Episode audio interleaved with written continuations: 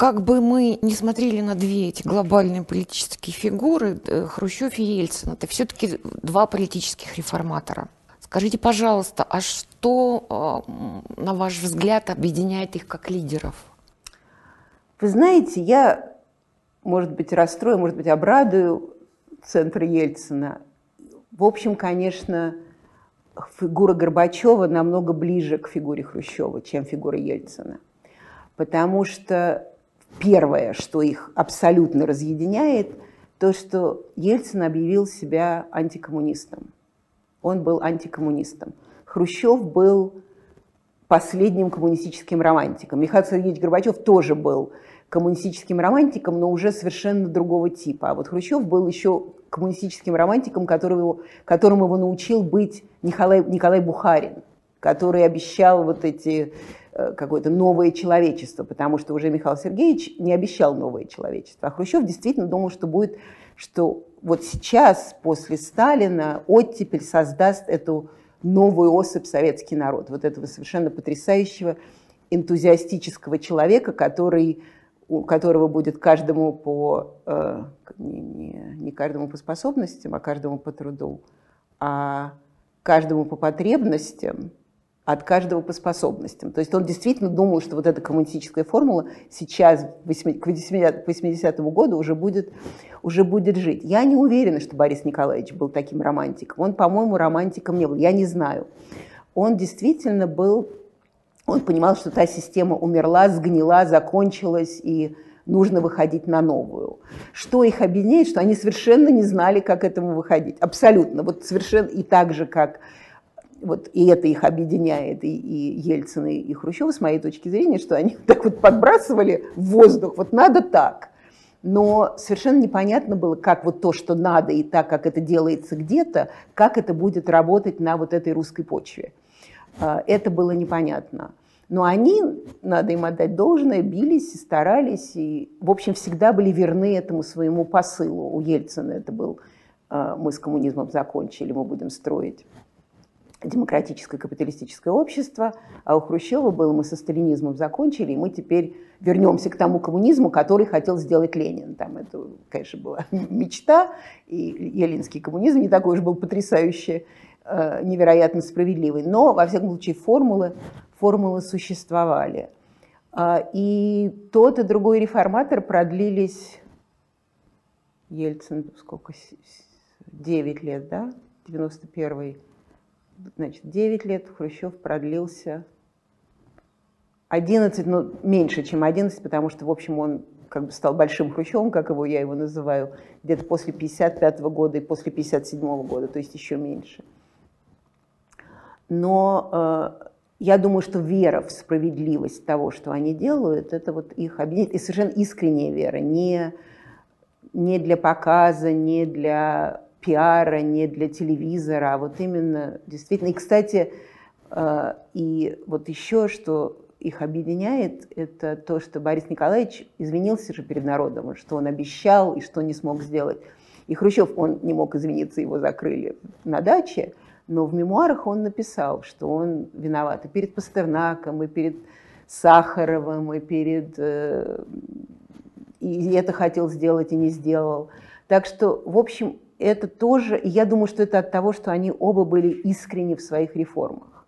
Поэтому они, когда они не достигли того, что они обещали или хотели сделать, они покаялись. По-разному, но, в общем, покаялись и сказали, что есть лимит человеческих возможностей, как бы политически не хотелось этого достичь.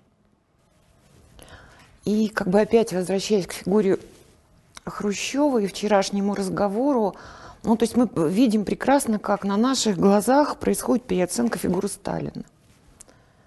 Вы считаете, что каким-то образом это коснется, а, собственно, того, что сделал Хрущев, его заслуги 20-го съезда, и вот будет ли э, на этой почве что-то происходить дальше? Ну, я думаю, что это уже коснулось, потому что переоценка Сталина идет уже очень давно. Она началась как раз где-то в 69 году, в 68-69 году, когда, как, когда э, по-моему, сначала 25, потом больше 25 деятели культуры подписали письмо против э, возрождения Сталина. Еще бегали по Москве, там Майя Плесецкая подписывала и, и так далее. Э, потому что Сталина хотели вернуть формально, официально э, на, как бы на Красное Знамя. И э, ну, деятели культуры помогли, конечно, но больше всего тогда помогли партийные организации мировые – так как они сначала участвовали в показательных процессах в 1937 году, и итальянские партии, и французские партии, потом они участвовали в десталинизации, в оттепели, а потом опять хотят вернуть Сталина. Я сказала, ребята, вы можете приказать своим теперь любить Сталина, а мы не можем приказать никому. То есть у нас просто коммунистическая партия и весь коммунистический мир, который вы так долго строили, он сейчас развалится, если вы опять вернете Сталина, потому что в нашей демократической системе такие шоки невозможны. То есть уже точно никто не будет верить в коммунизм. И тогда отошли от этой идеи первый раз. Но к ней все равно постоянно возвращались, стали появляться фильмы со Сталиным. Эм, э, во время эм, Андропова уже можно было видеть большие портреты в, э, в фильмах. Михаил Сергеевич Горбачев пришел, у него, по-моему, первая речь была про то, какой Сталин был хороший, а потом про то, как Хрущев и Кеннеди э, сумели предотвратить Третью мировую войну. То есть вот я помню, что мы дома всю ночь, моя мама с тетей Радой, они сидели на телефоне и думали, что это значит. Вот как это будет в сталинизм сейчас пойдем или не пойдем туда. И вот они решали, откроют Хрущева или наоборот закроют. И понадобилось еще, по-моему, несколько лет, чтобы все-таки было, стало понятно, что Хрущев, э, оказывается, герой, э, герой перестройки. Во время 90-х годов, раз мы об этом говорим, во время 90-х годов как раз тогда и стали появляться, потому что когда Ельцин сказал «все свободны», все стали свободны, и все генералы КГБ стали писать мемуары о том, какой был потрясающий Сталин и какой ужасный был Хрущев. То есть была свобода писать и тем, кто писал хорошо про Хрущева, но и тем, кто и плохо писал.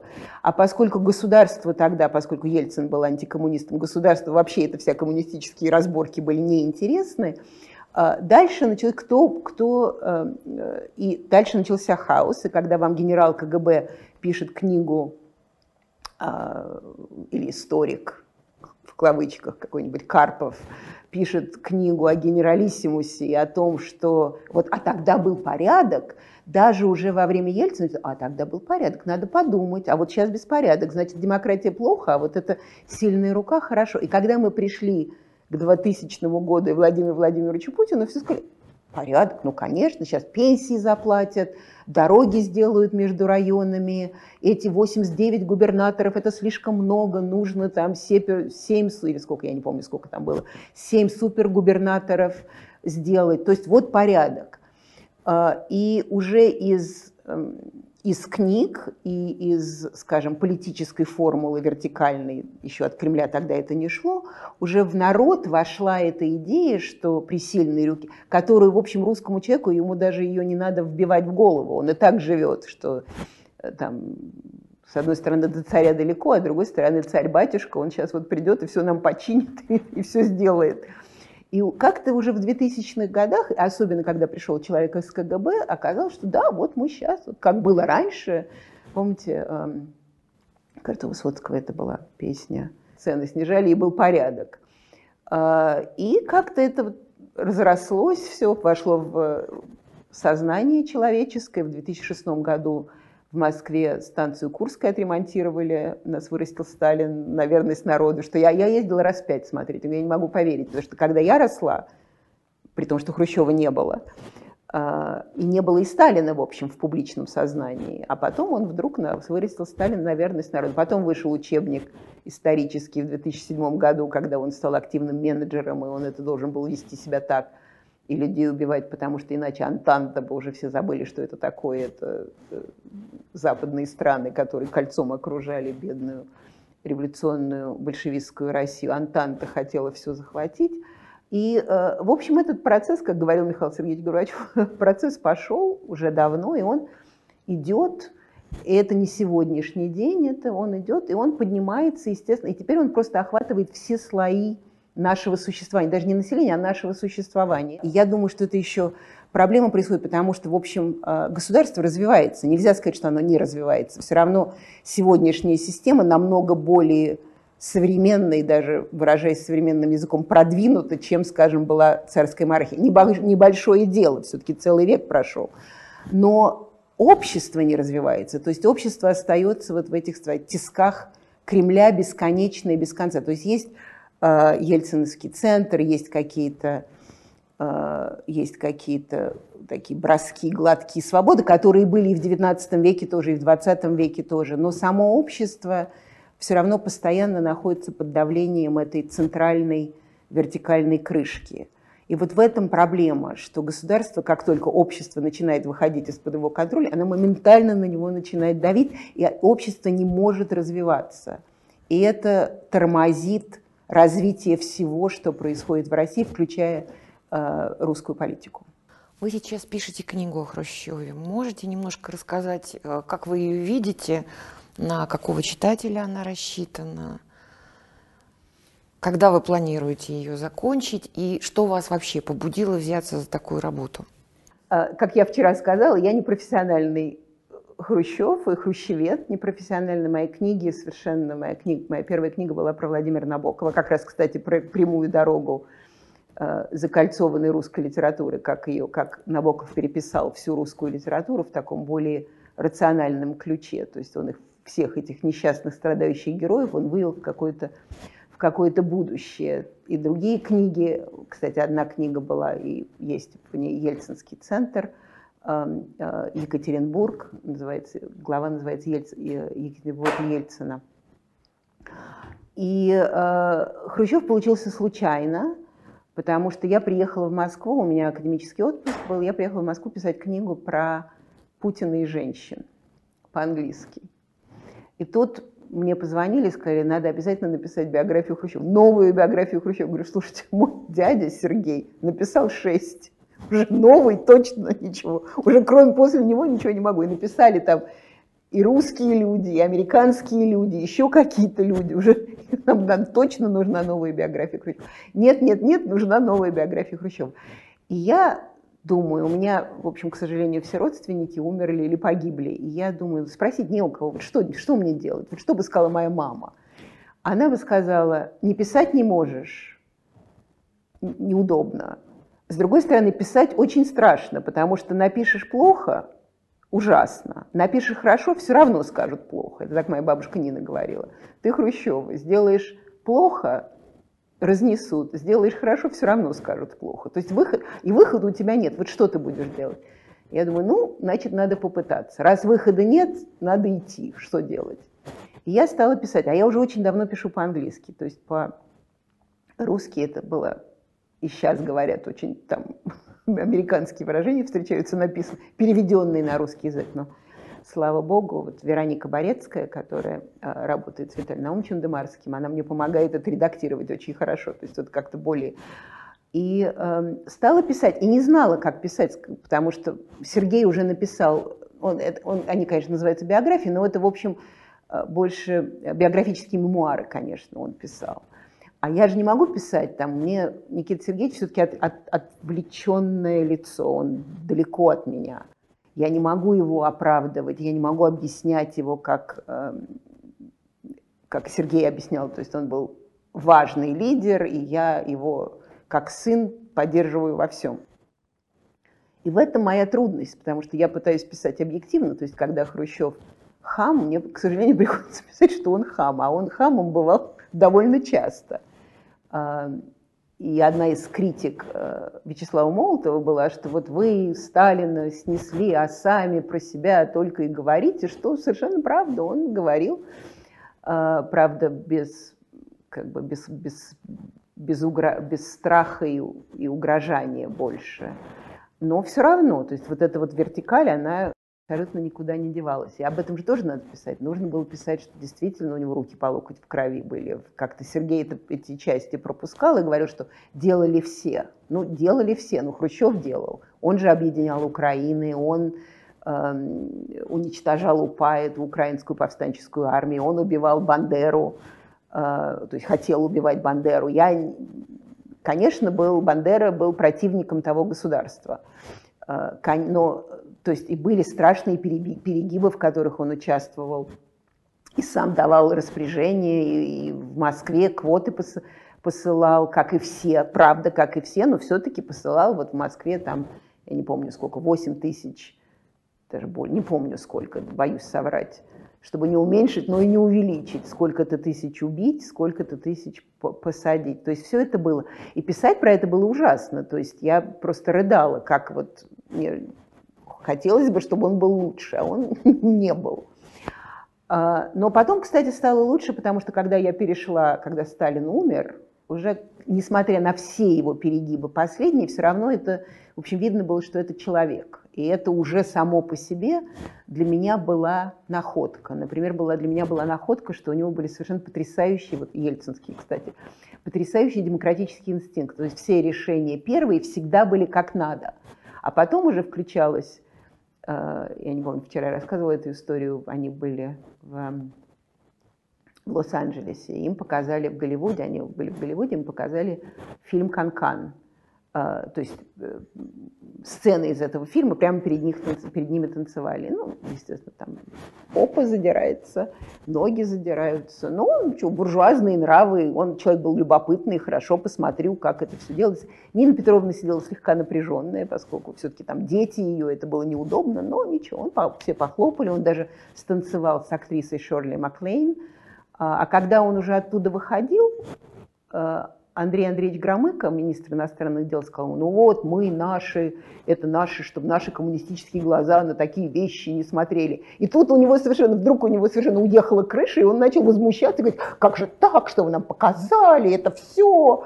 И даже потом где-то выступая, я уже сейчас забыла, где он выступал, он сказал, вот мы, у нас... Э, наши актеры показывают лица, это прекрасные советские лица, а вот у вас, и он поднял полы своего пиджака и показал всем свой довольно большой зад. Вот так вот повернулся, и весь зал лежал от смеха с одной стороны, а с другой стороны их оскорбил.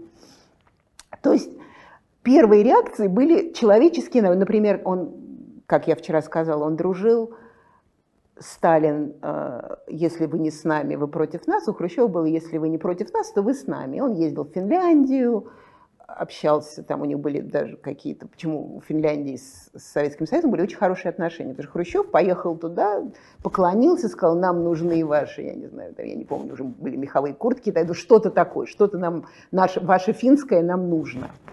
И э, Молотов возмущался, говорил, вы пошли ночью с финским президентом в баню, как вы унижаете э, нра, не нравы, а э, э, не нравы, а ну, в общем, что-то такое. Это унижает достоинство советского человека, еще пьяный. Молотов сказал, наверняка еще пьяный. Все говорит, нет, я совершенно не пьяный, меня пригласил президент, это у них такая традиция, было бы невежливо идти в баню. То есть вот все вот эти такие советские формулы, он по-человечески, он говорит, так делается дело, так политика делается. Действительно, так делается политика. Она делается в кулуарах, она делается, вот мы все время говорим про поля, на полях э, сессии Организации Объединенных Наций. Вот это вот они идут в баню. И вот действительно были огромные дебаты даже во время пленумов, кто прав, Хрущев или Молотов. И вот тогда они ему, кстати, Молотову припоминали, припоминали Молотова Риббентропа. Молотов был недоволен. Вы, заболел президент Эйзенхауэр, вы ему послали телеграмму. Это унизительно для советского человека, посылать, для советского МИДа посылать или государства посылать телеграмму американскому президенту, он заболел. Как это так? Вот он заболел, мы ему желаем скорейшего То есть так делается. А, а он вам даже не ответил, Микоян включается. Говорит, нет, ответил, э, ответил через, через Госдепартамент. Они ответили Министерство иностранных дел с, э, с благодарностью. То есть вот поведение было такого публичного политика. Ельцин, кстати, был публичный политик. Публичного политика, который уже как бы ко времени Ельцина они могли вырасти. Как Хрущев из Сталина вышел публичным политиком, это было совершенно невероятно, потому что такого понятия даже не было. То есть не было понятия человека, который э, ведет себя так, как, э, как бы его аудитория и его дело предполагает, ему нужно себя, нужно себя вести. И вот это вот эти вещи, которые меня как-то примеряют со всем тем ужасным, э, что он сделал и в чем он участвовал. Вчера Виталий Наумович сказал, давайте поговорим про Новочеркасск, про 62 год. И мы не поговорили. Это совершенно... Это... То есть я понимаю, что у них не было другого выхода, выхода и это ужасно, что он так сделал, но это тоже остается его эм, на, на лозунге Хрущева на колбасу выслали Э, расстрельные танки. То есть понятно, что система себя защищала. Система сегодня себя защищает. То есть это все понятно, это вся та же система. Но для меня ужасно, что Хрущев реагировал на... Я понимаю, что он по-другому реагировать не мог, но при этом мне трудно писать, что он реагировал, и я должна писать честно, что он и есть тот, э, тот советский лидер, который хотел как лучше, а потом получалось у него так, как у них у всех получалось. Но, э, как бы опять же, то, что говорит в его пользу, насколько это можно, что он эм, и для людей, может быть, поэтому еще его так, а над ним так смеются и так как бы его не уважают и э, рассказывают анекдоты, и так, потому что он был человеком. У нас власть же всегда сидит где-то там. А он выходил и начинал разговаривать, и, э, например, есть истории, то есть есть они действительно, действительно правда, когда во время... А он же открыл Кремль, в Кремль при нем стали ходить. Детский мир построили, кстати, при нем, чтобы специально на Лубянке сказать, здрасте, вот мы здесь, у нас к нам люди приходят. ГУМ открыли, убрали Берию. Открылся ГУМ, закрылся Берия. А, и он ходил в Александровском саду, он любил гулять, и во время прогулок были люди, он подходил, здоровался, говорит, вот там, вот это ваш ребенок, а как он ваш ребенок, как хорошо. То есть мы этого совершенно не помним, потому что у нас с тех пор уже ездили мигалки и машины. Но мама мне рассказывала, когда они жили на Грановского, Романов переулок сейчас в Москве, э, и Буденные там жили, все там жили, и Малино, Маленков там жил, и ходили в Большой театр, он очень любил оперу. Они ходили пешком в Большой театр, у них там какие-то охранники, может, один-два шли по бокам, а так они шли пешком, разговаривали с людьми, люди подходили, говорили, ну что ж ты, Никита, там, не знаю, вот, э, нет, не знаю, кукурузу насадил. Он сказал, да, давайте я вам объясню, останавливался. Нина Петровна говорила, ну пойдем, пойдем, опоздаем. Этого уже никто не помнит. Вот это вот действительно абсолютно человек, она была человеческая власть со всеми ужасами, перегибами, вот этой Новочеркасском уже позже. И бабушка Нина говорила, Хрущев 58 года, это не Хрущев 62 -го. То есть абсолютная власть а, коррумпирует абсолютно. Но для меня важно было вот в этой книге сейчас, в этой книге, я сейчас только закончу, сейчас Кеннеди умер в 53, 63 году, так что я, мне еще писать и писать. А, важно, что, как бы, естественно, он дедушка, то есть дедушка, с другой стороны, он Хрущев и поэтому негативный персонаж в советской и потом путинской истории. И все-таки увидеть, насколько он, несмотря на свою простоту и простецкость, насколько он сложная фигура, для меня было важно. И вот это, пожалуй, самое главное, что я для себя в этой книге нашла. Мы э, всех наших гостей спрашиваем о впечатлениях. Тем более хочется услышать от вас – вы второй раз достаточно большим временным промежутком. Как вам Ельцин-центр? Как вам Екатеринбург? Ну, потрясающе. Это я, я сказала, что я была здесь в семнадцатом году первый раз, сейчас четыре года спустя. А, и даже вот в этой главе, которую мне я книжку подарила, кстати, Ельцинскому центру, называется она «По стопам Путина», правда, по-английски. И э, вот как раз она заканчивается, глава про Екатеринбург, именно тем, что это город, он выделяется из... Ну, все русские города выделяются из других русских городов, но вот он выделяется тем, что вот это вот обещание 90-х годов о том, какая может Россия, она здесь осталась. То есть вы по-прежнему, вот эти молодые ребята, потому что тогда было, э, как раз вот когда мы были в 17 году, молодые ребята показывали, рассказывали, а, и вот с такими горящими глазами еще о том, как, какая может быть Россия демократическая, какая может быть Россия свободная. И было ощущение, что их перевели, как-то перенесли из 90-х годов вот в сегодняшний день. И вот я это вижу в Екатеринбурге. То есть это такой, по-английски это говорится muscle city, то есть это э, город с, с мускулом. Это такой город город сильный, город, как бы вот, когда говорят про Россию, говорят про Екатеринбург, про такие города, про Екатеринбург. Здесь одни, я, я сейчас не видела и не успела вчера, вот сегодня пойду. Здесь из всего моего путешествия по России были одни из лучших кафе, в которых я была. Я очень люблю кофе, очень люблю кафе. И вообще считаю, что через э, даже не кофейную культуру, это будет слишком итальянское, а вот через кафе, через не ресторан, где все-таки уже много, много каких-то ответственностей, нужно заказывать обед и так далее, уже больше формально, а через вот, вот эту культуру выпить быстро чашечку кофе и что-нибудь съесть, можно очень много узнать о антропологии города. И вот я помню, я всю ночь ходила по Екатеринбургу, тогда в семнадцатом году, и ходила во всякие кафе. Я не помню, как оно называется, я сейчас его попытаюсь найти. Оно только в этот, это кафе только открылось в этот день. Был потрясающий интерьер, страшно интересный какие-то, страшно интересный. И э, нам сказал, те, кто входили, говорят, вот, пожалуйста, приходите, там, заказывайте что угодно, сколько хотите заплатить. И это было настолько неожиданно. То есть вот мы открылись, это наш праздник, участвуйте в нашем празднике. Хотите рубль – рубль, хотите сто – сто. И вот у меня это ощущение ночного праздника, открытия нового бизнеса, как бы по Ельцинскому, а, оно со мной навсегда осталось. Вот это было замечательное совершенно такое ощущение свободы и в интер, э, я не знаю, какой, entrepreneurship, и в эм, предпринимательстве тоже, в таком маленьком предпринимательстве, когда вы можете доставить радость людям ночью, заходящим в это место. Так что э, город у вас великий.